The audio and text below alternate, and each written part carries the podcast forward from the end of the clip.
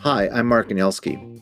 I'm the author of The Economics of Happiness and my new book, An Economy of Well-Being. Welcome to my Economy of Well-Being podcast. I believe the most important aspiration in life is well-being and genuine happiness. But by happiness, I mean the original Greek definition, which literally means well-being of your soul or well-being of spirit. I also believe we have an opportunity to change the consciousness of our world by rediscovering the true meaning of words like wealth, which literally comes from the Old English, meaning the conditions of well being. In my podcast, I am joined by some amazing guests and elders to talk about the development of a new economy based on well being. I wrote about these ideas in my first book, The Economics of Happiness, and in my new book, An Economy of Well Being, which explores stories and examples of how the new economy of well being is emerging in our world. In these podcasts, you'll learn what you can do in your personal life, your business, and in your community to incorporate well being into all decisions. I hope you enjoy these podcasts and feel more hopeful about the future. You can learn more about my book, An Economy of Well Being, and my previous book, The Economics of Happiness, on my website, economyofwellbeing.com. That's economyofwellbeing.com. You can purchase my book on Amazon or from your favorite bookstore. I hope you have a wonderful life and day.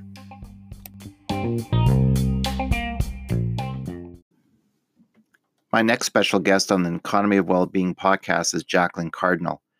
Jacqueline is a serial entrepreneur and currently owns and operates a number of companies which are geared towards the same goal equipping communities with the means to support themselves and each other while walking together on a shared path a sentiment passed down to her through generations from her father and her father's father and mothers and grandmothers. At 28 years old, she's a co owner and managing director of the Indigenous owned and operated Naheyawin. With her brother Hunter, they're creating new tools to assist Indigenous and non Indigenous peoples in an effort to reclaim the spirit of the numbered treaties. Jacqueline is a technologist at heart and continues to develop her skills in community engagement, strategic planning, and communications to be of service to her community and see Indigenous and non Indigenous peoples into a good future by working together. She was recently named Top 40 Under 40 by Avenue Magazine, along with her brother Hunter. Jacqueline is proud of the fact that she's never had a real job, she says. She simply lets her entrepreneurial spirit guide her. A technologist at heart, she started her own marketing and web development company, which allowed her to work and live remotely as a digital nomad.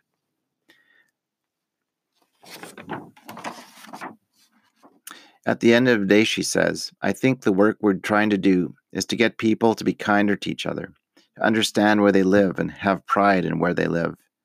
I hope you enjoy this wonderful podcast with Jacqueline Cardinal. And please do check out the play that her and Hunter have produced called Lake of the Strangers. Enjoy the podcast.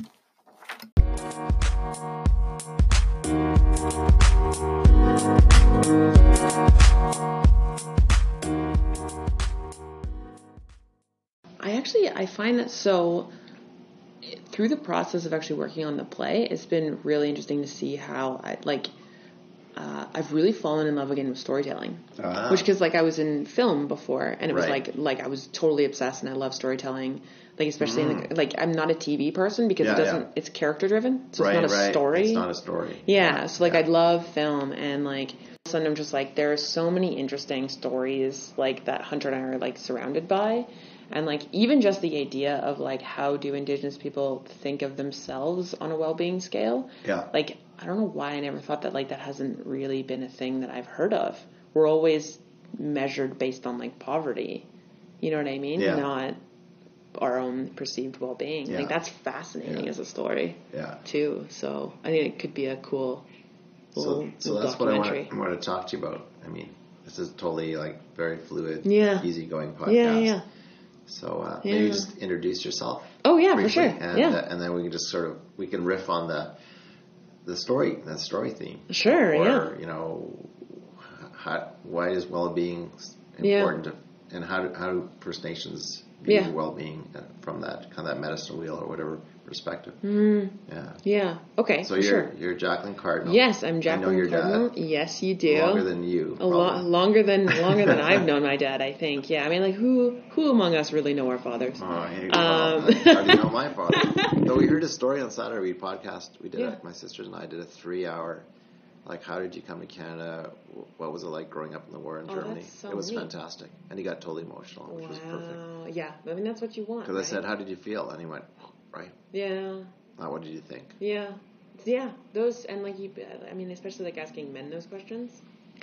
Yeah. It's so interesting, but um, Yeah. yeah. So I I describe myself typically as an indigenous technologist and entrepreneur, and now I'm a playwright, a fresh new And a playwright, and, Yeah. you're, and you're about to yeah. world premiere of Premiere. Uh, on the 24th of Lake of the Strangers. Lake of the Strangers. Yeah, so it's my first play, collaboration with my brother Hunter Cardinal, who Yeah. is just one of the most talented people I've ever met. And um, it's one man And he's show. good looking too. And he's good looking and he's kind. He is. just he's so kind. how does he? Where does he? why, where did that come from? I know. I'm just like I, I left a lot in the womb apparently.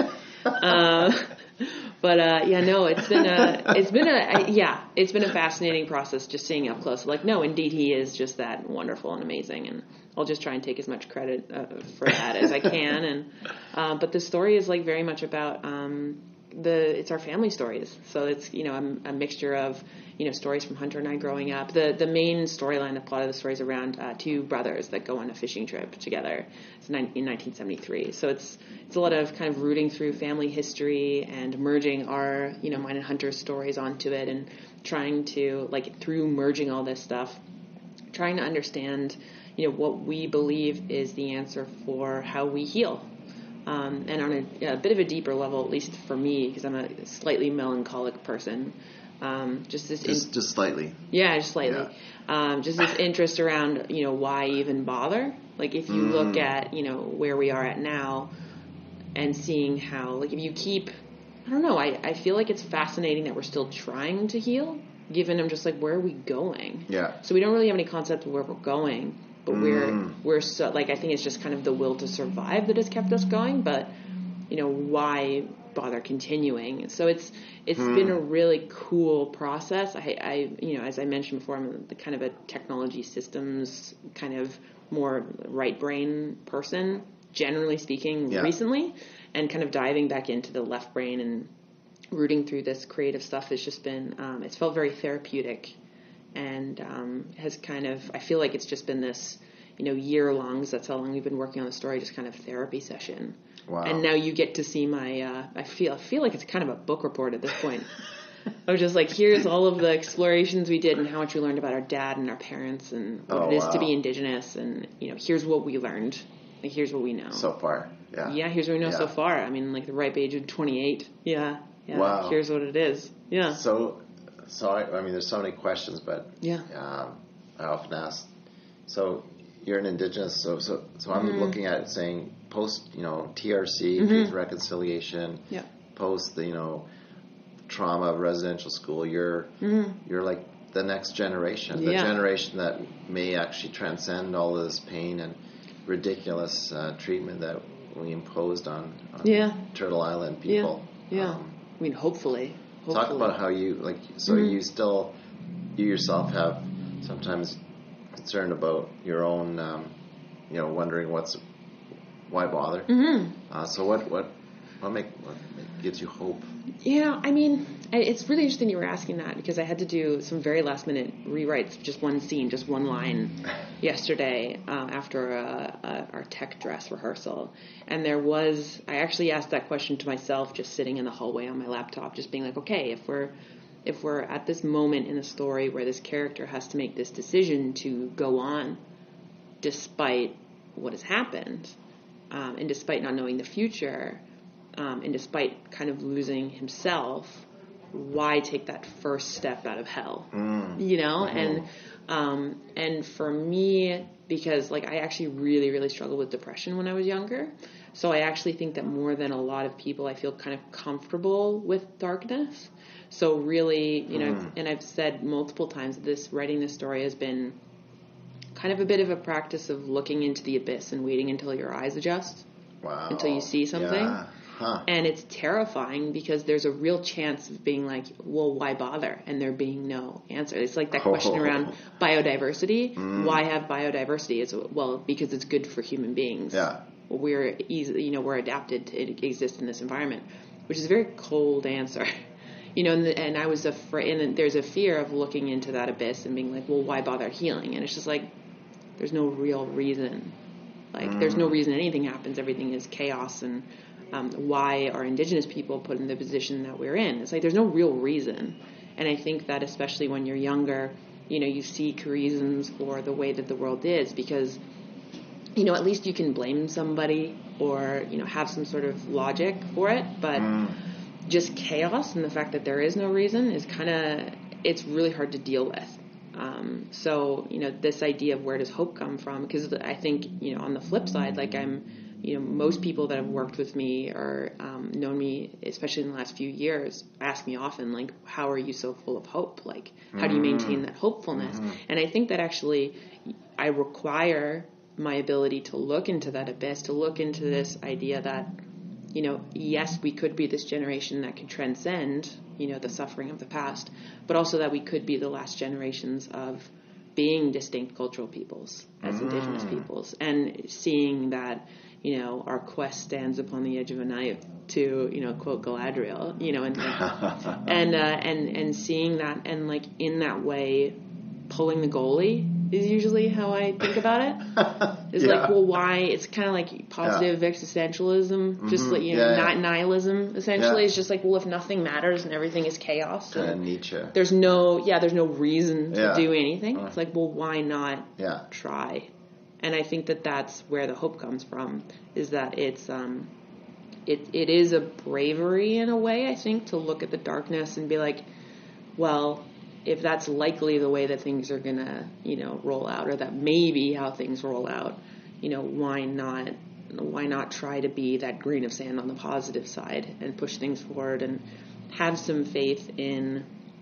Our, our dad always tells this story that um, as Indigenous peoples, when um, when someone is born, we consider that child an answer to a prayer. Prayer. I love that line from your dad. Me too. Well, from the elders. From right? elders in general, yeah, Right. yeah, and answered our prayer, and I said, "What prayer were we born into? exactly. When and did we ever ask? exactly ask or Yeah. discover it?" Exactly. And I think that that, you know, growing up, you know, the way that I kind of meandered into this kind of belief now is very much without actually knowing that story until later, understanding that I was, I felt like I was waiting for a very long time as an Indigenous youth for somebody to pull up a chair to the table and say, like, here, here's how you can help.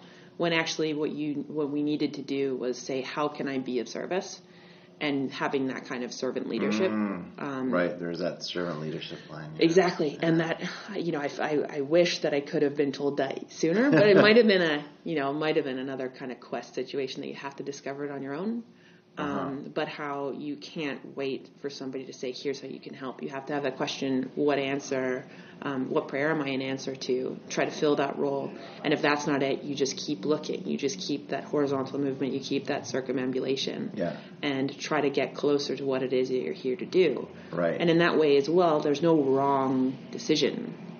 There's no wasted time. Right. You're always getting closer if you keep your head up and you don't be afraid to look at the dark, but you also look for the light. And so it's it's been a really interesting kind of force balancing feel for me. And it just happens that like I I choose to try and be of help.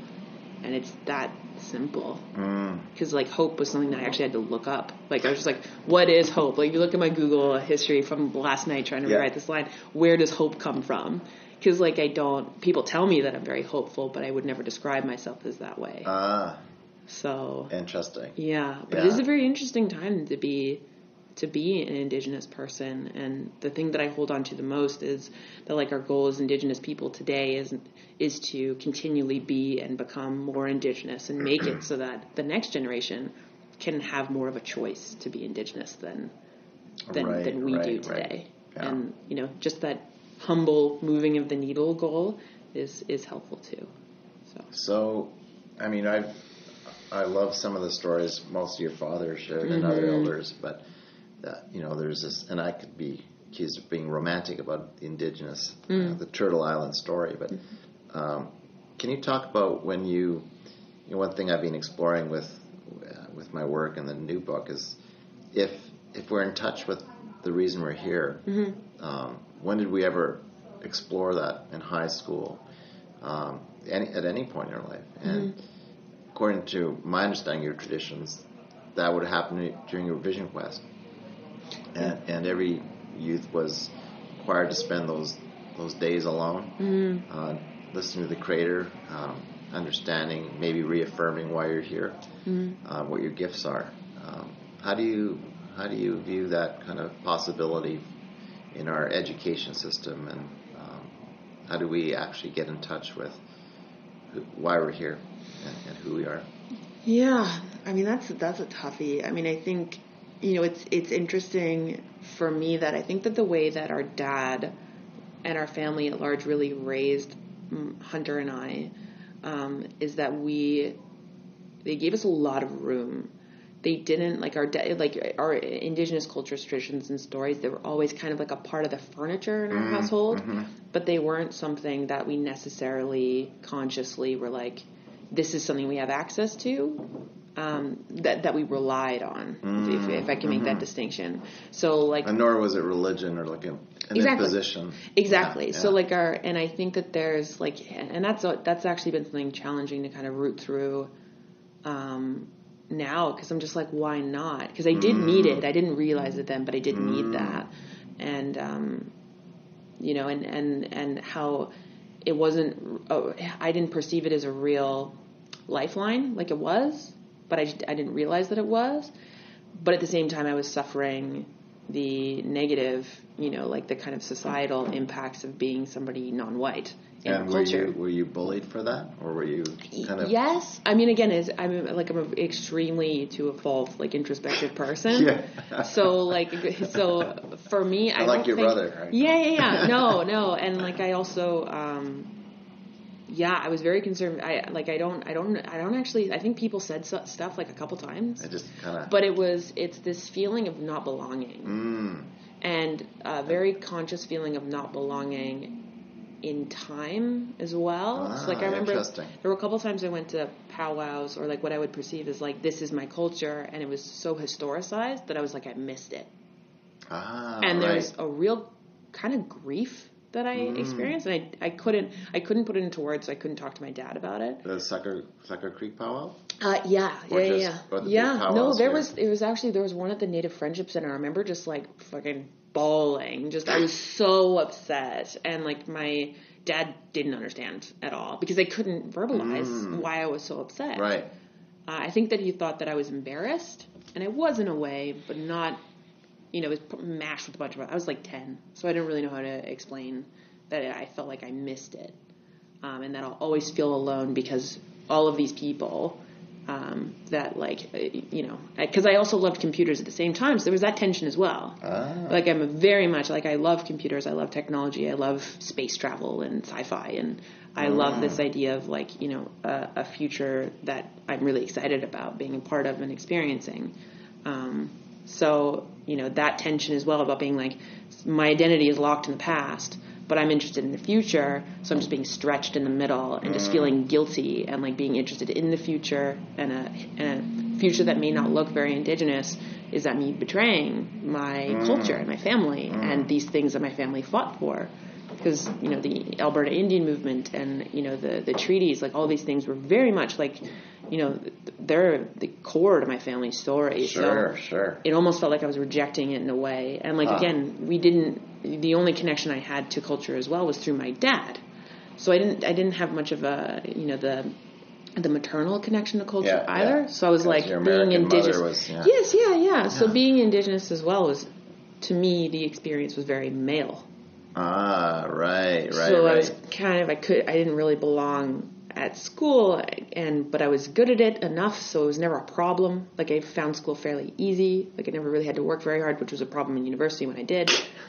You know, and then I really had to Yeah. like, you know, get my feet under me and yeah, and like really, you know, Wow. put some effort in. So Yeah. it didn't fit in school. Didn't really felt like I fit at home. Didn't feel like I fit in my own family because I was so um uh, my brother, like I'm a pretty disagreeable person, which is admirable in a young man. yeah.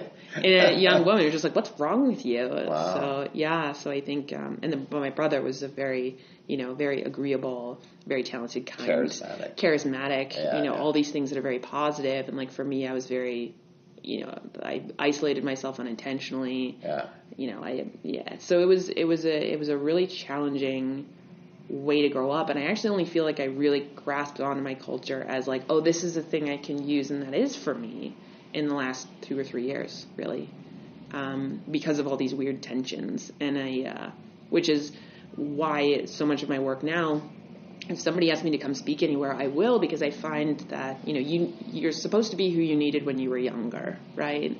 And like I take that very seriously. So if I can be, you know, you know, a disagreeable woman that is indigenous, that you know, like loves technology, that has Yeah. like that suffered from mental illness when I was younger, and I mean, never really goes away. It's always something you have to kind of manage, um, as well as like other various parts of my identity. That like if I can be those things in front of people, if one person can feel better, because I know if I saw that, that would have been very important for me. So I'm not alone.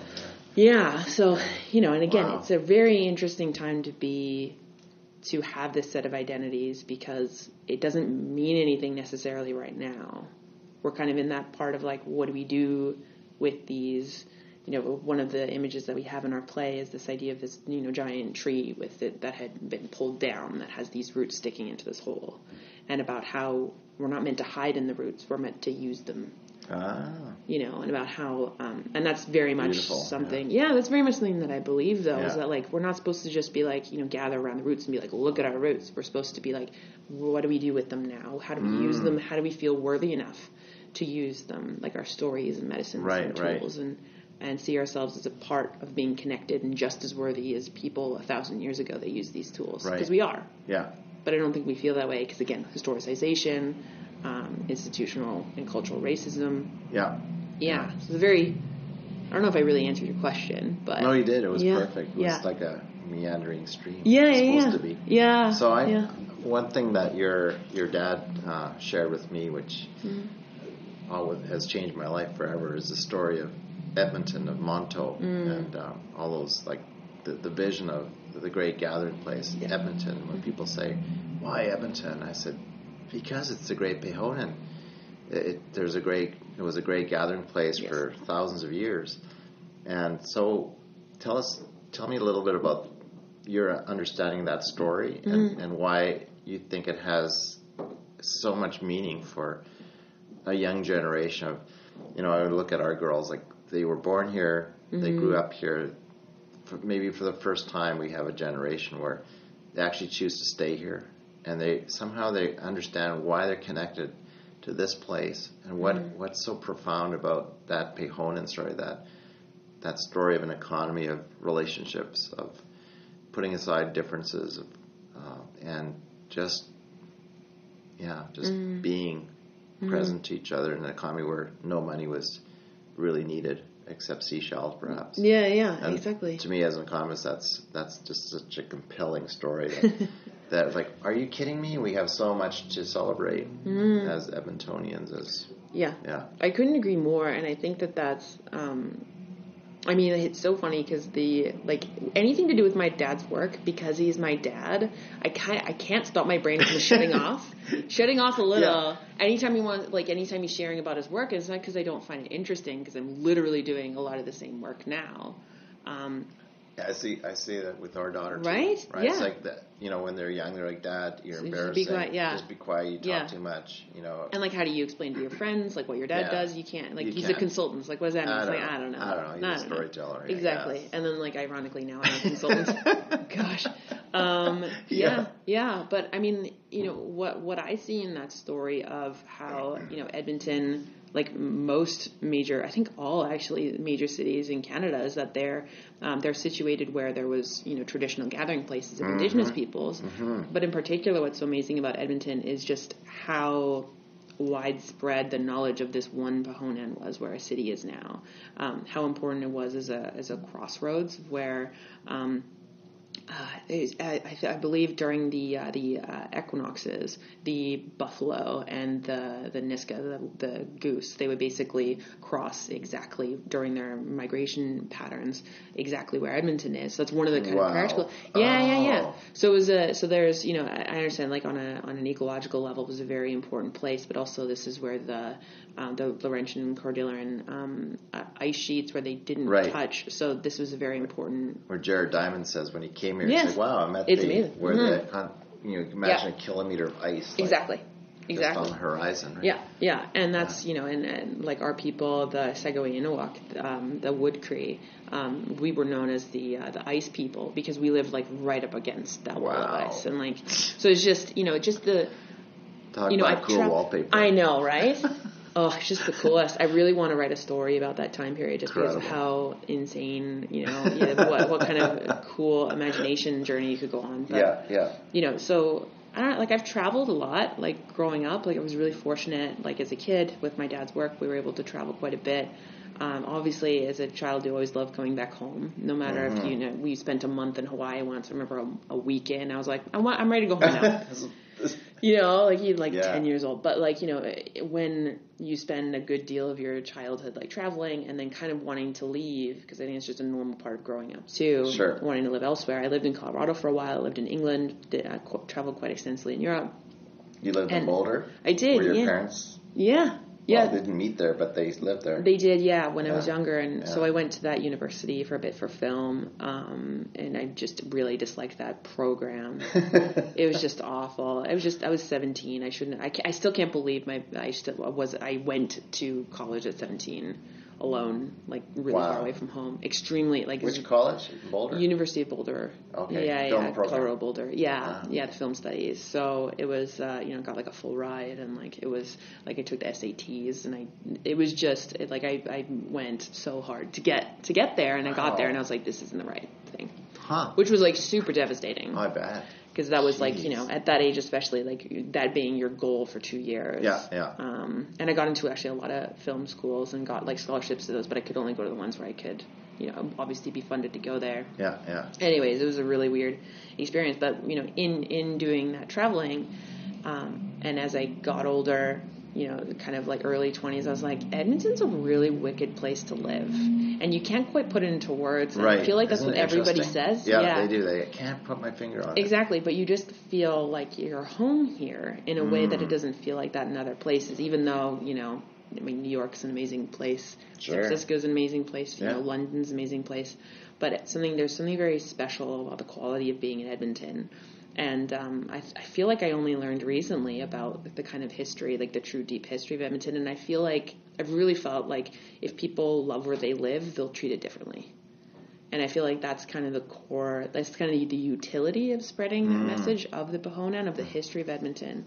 Because I think if people knew the richness of the history here, and that there is actually um, some really interesting, I don't know, I hate to say vibrations in this space, but there is. No, no, there's there's something that people pick yeah. up. Yeah, there's something that Yeah. people pick up here. And, um, and I think if people knew some of the explainable parts of where that's coming from, I think that they would um, treat it differently. I think people would walk a little lighter. I think that they would be kinder to each other, and that's for me the reason why I think that's so important. Is that it it also allows you to stand a little bit taller, and when we have different understanding as well of treaty, of not just we're all on Treaty Six territory, But but, we're all treaty people. Exactly. When Yeah. we have that understanding as well, you have now a sense of um, coherence, of continuity, of you're not here by mistake. Mm-hmm. Um, the city isn't here by mistake. You're not here by mistake. And then you, I think, inevitably are just like, okay, if I'm not here by mistake, I'm not here as an invader. I'm a treaty person. I'm willing to take up that responsibility. All of a sudden, I think your life, because you've now imbued it with meaning, you then now have permission and the ability to lead a meaningful life. And I think that's what people want, especially, you know, us depressed millennials. Um, you know, especially is that we're just like, okay, so we've we've gone down. You know, our parents and grandparents went down the materialistic, you know, you know, uh, you know, economic Yeah, model, and we all did, yeah. and it didn't work. Great, we can check that off. That's valuable to know that doesn't work. tried that. Didn't bring us You know? happiness. Not enduring No. happiness. No, sure. Yeah. exactly. And so and that's where like, you know, what is an alternative?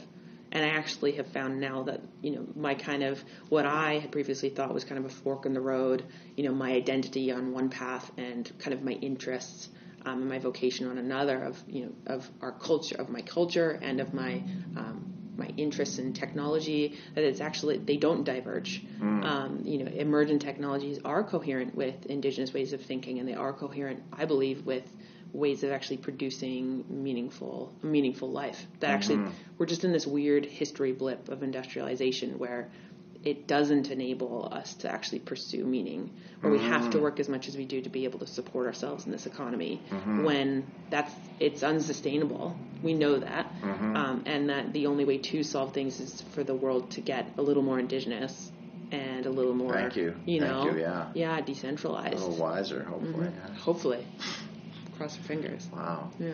So if you were uh, running for premier, what, will your platform be? Oh, I don't. I. I mean, a. Have you ever thought of that? I. I'm sorry. I after mean, being, you're too young. I, uh, I mean, after but being no, my dad's. You're a kid, storybook. You're a filmmaker, right? Yeah. And, and so this is about storyboarding. Yeah. Just paint us a picture. I love it. What's the storyboard look like? Next ten years. What could it Man, look like? see, and it's so tough because like I, I so love technology that I'm just like it, the future changes so okay, fast. Okay, so a blockchain future where Yeah. there's smart contracts and everyone Yes. is like, Yeah. Honestly. I feel like, and this is kind of where me and Hunter are at kind of in our work life, is that like we feel this really big push to make space and to make space without plans to fill it. Mm, And once you create that space, it will fill with what it needs to. you set the table. You have a little bit of faith yeah. in doing that. Yeah. So like you know, so you know, it's the, exactly what we're talking about. These technologies are actually like incredible space makers. All of a sudden, we don't need as many middlemen, and you know, Uh-huh. more time is is made available. So then we can, at that point, have a little bit of faith that ten years from now, Jackie will know what to do with it. You know, having worked to Mm. get there and being ten years wiser, we'll have some. You know, it's very Hunter and I describe. Um, our concepts of the future as uh, futures and severalty, and that's why. So that um, Futures and severalty. Yes, so that our futures we- we own we own only the part of our we own, only own the part of the future that we will actually touch, and then we need to let Ah. it go after that. So making any kind of Okay. which is I think an interesting partner to that idea of seven generation planning. Yeah, like can we talk about that? How do you bring your seven Exactly. your all your relations into Yes. your present and future? Yes. So, uh, so uh, just for for listeners, if you and for myself, Yeah, for, um, my, and for me. yeah, so for listener, Yeah, for uh, listener. for our dozen listeners, Yeah. um, no, we get about 350 people who are like, that's incredible. That's ridiculous. Okay, so for our listeners, I'm then. nobody. I'm like next to Oprah. No, I'm not next to Oprah Super Soul Sunday. So Oh no, that's that's she will she will start to pay attention. Who is this Jackie Carter? right. Yeah, yeah, There you go. Um, yeah. So so what I've what I've been told by our elders is that um, the way that we need to one of the reasons that we need ceremony is that human beings have terrible long term memory that we just forget things constantly We that forget, we yeah. we're so myopic We are. you know so we forget very easily that like oh the world isn't going to end when i die or the world isn't you know the world will exist in 10 years i think we make very very short term decisions and i think we see the fruits of that in our present economy and the way that the world is oriented in a western paradigm that it's kind of like individualistic very short term thinking mm. an indigenous paradigm is very much how do we understand that we need to make all decisions with seven generations into the future in mind Right. that's one application of Yeah. this kind of thinking. Um, you know, and, and the way that I've heard it applied often is, you know, with reconciliation, that, you know, is part of the truth and reconciliation cultural, indigenous cultural resurgence is that we need to anticipate this will take seven generations at least to actually do. So, like, I'm generation two or one, depending on where you measure and from. And we know I have experienced this where I've been in a space. I won't say his name. Uh, Dene Yeah. Elders uh, home mm-hmm. when there were six generations That's nuts. present. Wow. Wow. wow, wow. I'm like, wait a minute, seven. Okay, Yeah. yeah, started having babies at 12. Maybe Mhm. you get the seven, or you live to 110. Exactly. But isn't it remarkable that when you Mhm. think seven generations, it seems like no, that's not a po- that's not possible, but Mhm. actually it is, yeah. Jeez. right? That is bonkers.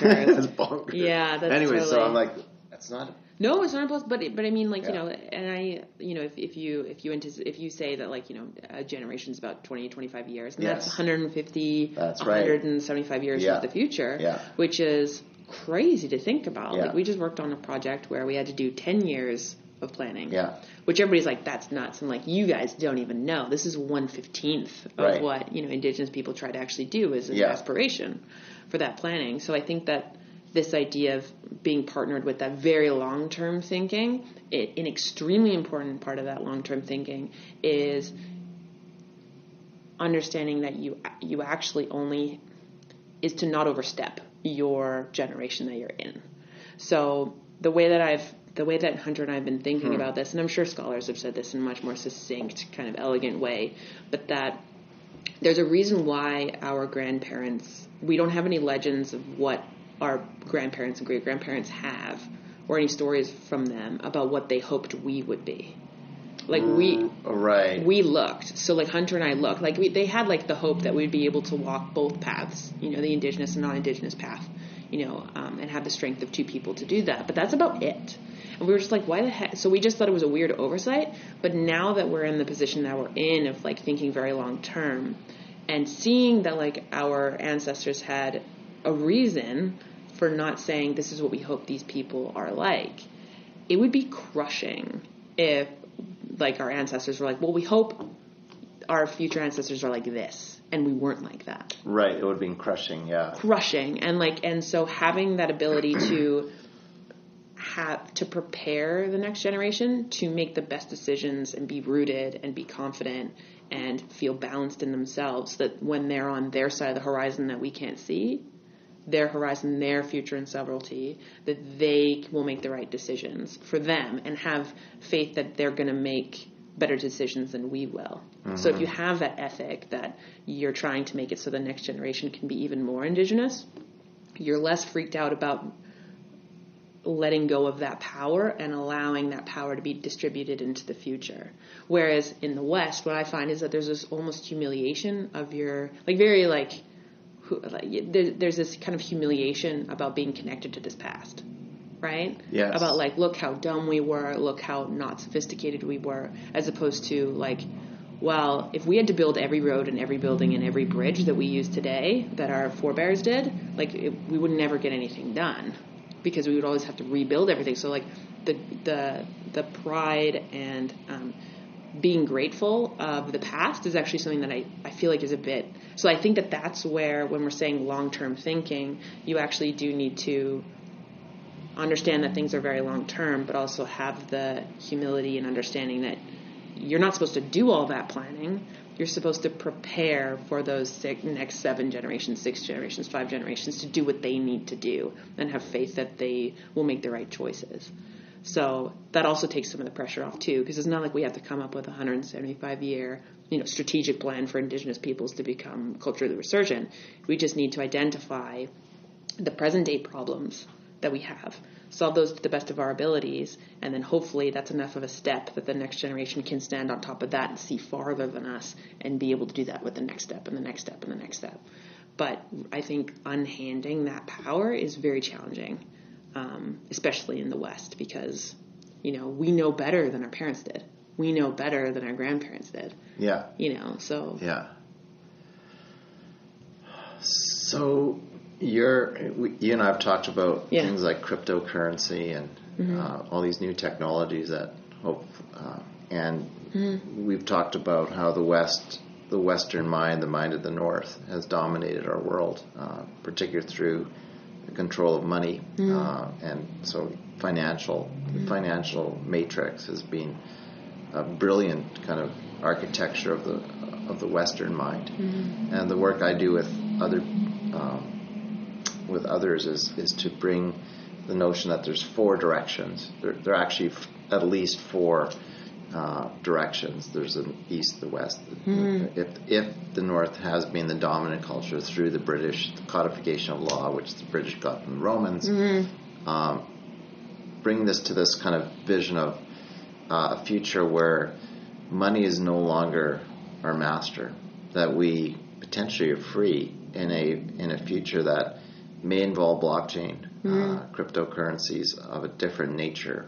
Um, have you you've given some thought to this this idea, this vision? What what do you see like in terms of technology, or is is there a future where we will actually be free freer, uh, Mm-hmm. less encumbered by the debt money system, and free to be Mm-hmm. truly sovereign in the sense of time, Yeah. or the, why we're here, Mm-hmm. the gifts that we were supposed to bring and share. Not. Yeah. encumbered by. I'm sorry, I got a mortgage to pay. I, I'm distracted by student loans. Yeah.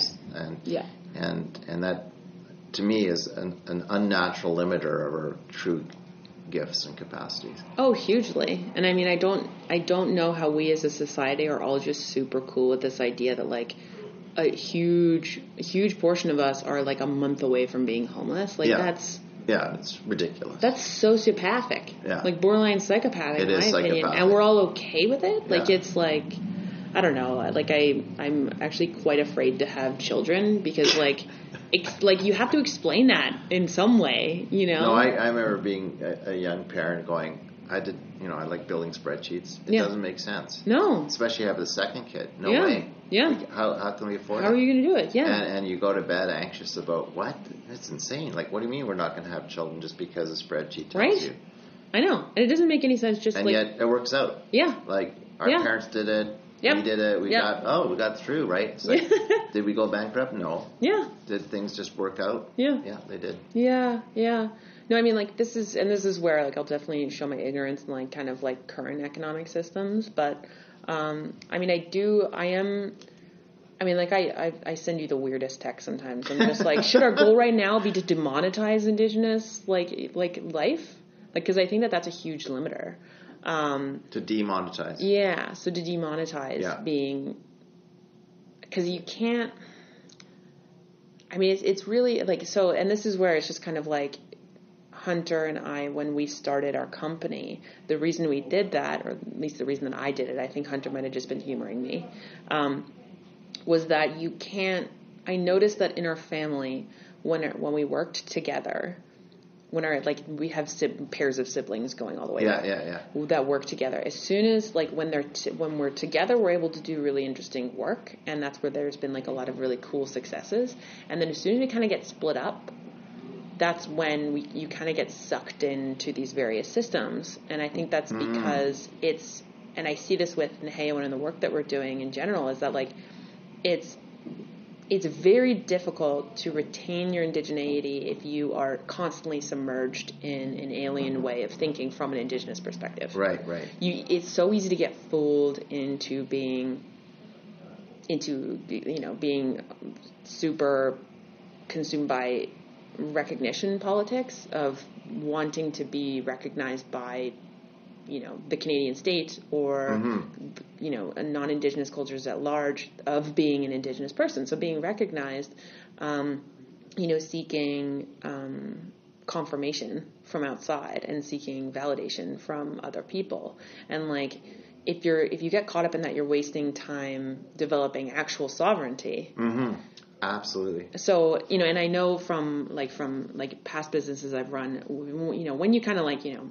do enough work to pay your bills and like you you have a ton of freedom within that bubble Yeah. and you can kind of do whatever Yeah. you want Yes. and like that's the mo- closest to sovereignty that i've seen in practice is the sovereignty of like financial independence and Yes. you know how how you think differently because of that like as soon as you get crunched for money you think differently you're Oh, like yeah. you're like a you know The anxiety, like a trapped it- you're like a trapped animal You are trapped. Yeah. Yeah, and, like, how it incredible kinda- experience. and how it, you get you you get stuck in it too. Like it's Yeah. almost like in a way like you can't get out of it either. Like it's it's you know once you have some money, it's like it's easier. It's way easier to make money.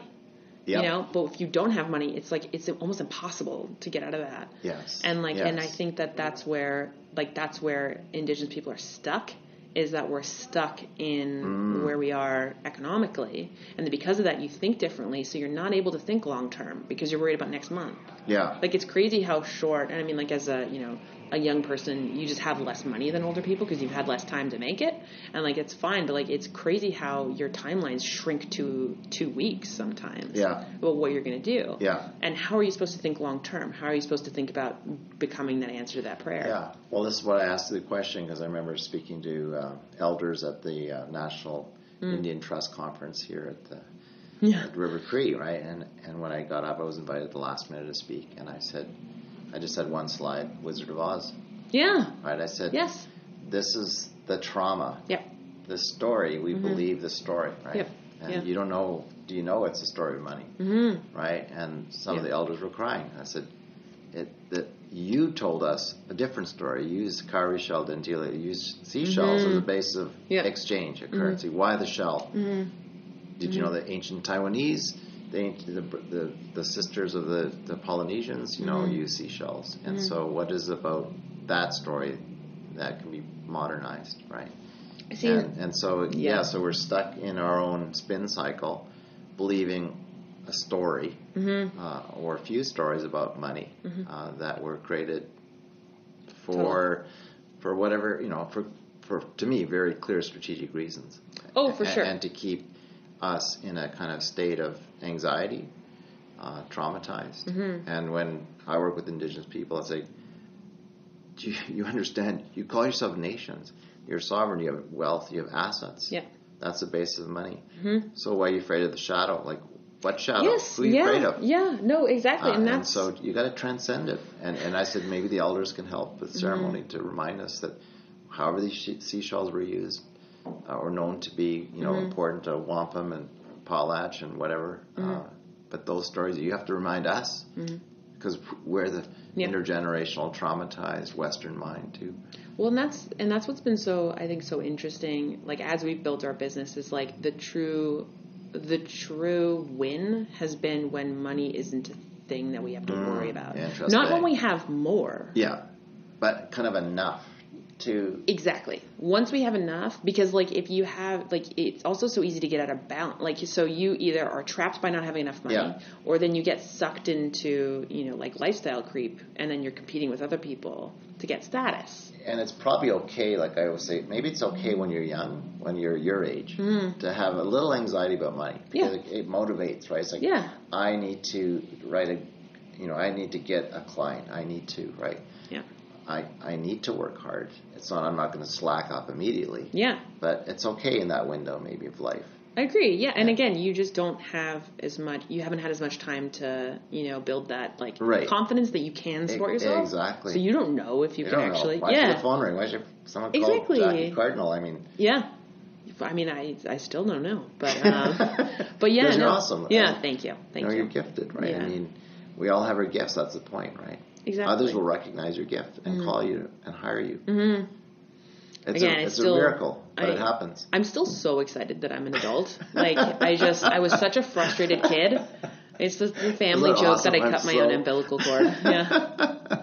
But um, but yeah, no, Oh. it's it's it's been the removal of money that's been the most exciting thing Wow. for me, and I think that's Wow. that's why I've been so interested in crypto and just the idea of like as Indigenous people, we don't need to be m- making more money. We need to be removing money as a thing that we Even think the about. notion of making, we actually are not making money. Someone else is making them, yes, creating the money. Yes, But my the work I'm doing now is you know on this soul print idea. It's like Mm-hmm. we are sovereign over. Each of us has about seven hundred fifty thousand hours of life to live Mm-hmm. if we live to the average statistical life expectancy.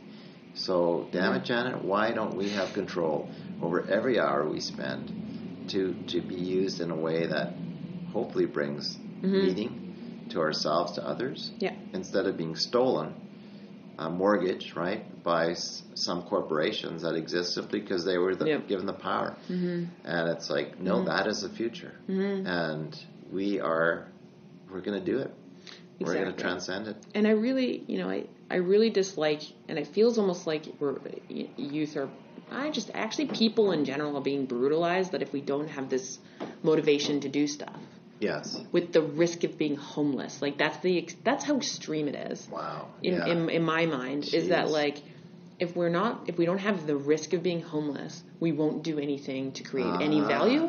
Like that's insane. no, that is insane. like people are like you know like people are incredibly creative like secure people are creative Yes. you know like Yes. happy people are creative like freaked out people are good little economic units Yeah. you And- know And people who have a good sense and experience of Yes. belonging are creative. right? exactly We know that. That's, so like what are we so that's why you know especially in any work that i've done with like uh you know indigenous economic development i'm just like i feel like this is a, we're getting caught up in the tools Yes. we're, we're getting caught up in the means and not the ends and Mm-hmm. we haven't we haven't articulated even in our future and severalty, what our what our end goal is.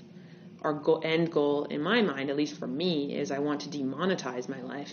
Right? I don't want to, you know, get a little nice, nice nest egg and just not worry about money because I'm sitting on you know some assets that are accruing some, some kind Yeah. of like dividends. Yeah, like yeah. that's not like that's that's playing a game that we That's a casino. it's a losing game. It is. It is. You know, house will always win. And so, you know, like removing, you know, so removing myself from it, I think is Mhm. is my goal, Wow. and I think is the goal. Should be the goal of Indigenous people. If we're caught up, if like money is a huge problem. Oh, it's very seductive. It's huge. It's a huge It's- issue. Yeah, and it's huge. if we can genuinely like do like I mean I love the idea of universal basic income. I think that like nation based you know universal basic income for indigenous peoples based on our nations is what we should be going towards. Yeah. I mean again I don't know enough about it to really lay out a roadmap, but like I think that understanding talking with other indigenous youth that are across the country that are also interested in helping their communities Yeah. talking with them being like you know that our economies were set up intentionally by our dominant system to control us they weren't meant for us to succeed we're not stupid No, it no, was set up to fail Absolutely. it was set up to starve us Yeah. so of course we're struggling we're doing the right things so why not look behind the curtain you know and really Yeah. say like no let's you know we again we've tested this it doesn't work so Yes. what else is there and we have traditions that seem to work, even if we've forgotten. You know, your dad Yeah. doesn't know the full story yeah about seashells, but neither do I. They just, I just know that it was a wise system. Mhm. It has the characters of the economy that we, you know, is worthy of our affection. yeah And uh, yeah yeah, yeah exactly so well, thank you. That Thank you. fantastic. yeah no i love it i love good. conversations with you Yeah. this is so fun Well, thanks, Jackie. So, uh, promo Lake Lake of Strangers yeah premiering January twenty fourth January in 24th. Edmonton. It is, yes. Yeah. Yeah. No, I'm again very excited about it. It's been a real. Um, it's be- it's just been the most interesting process in the world. It's it kind of has. I feel like it's really recentered me and like what I'm doing. Wow.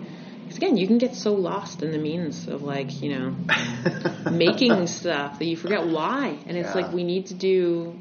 We need to tell stories. Like people are story Yeah. machines, and we We're need hungry for and we need new ones. You know, our generation especially. Like, you know, we're at a really weird time where it's, you know, the, you know, the, I don't know, the the battlefront isn't as clear anymore. It's really dispersed. Like, who are we fighting? Where are we going? You know, it's it's it's very very strange time. So we need different stories and we need different lessons and we need different Mhm. we need different myths.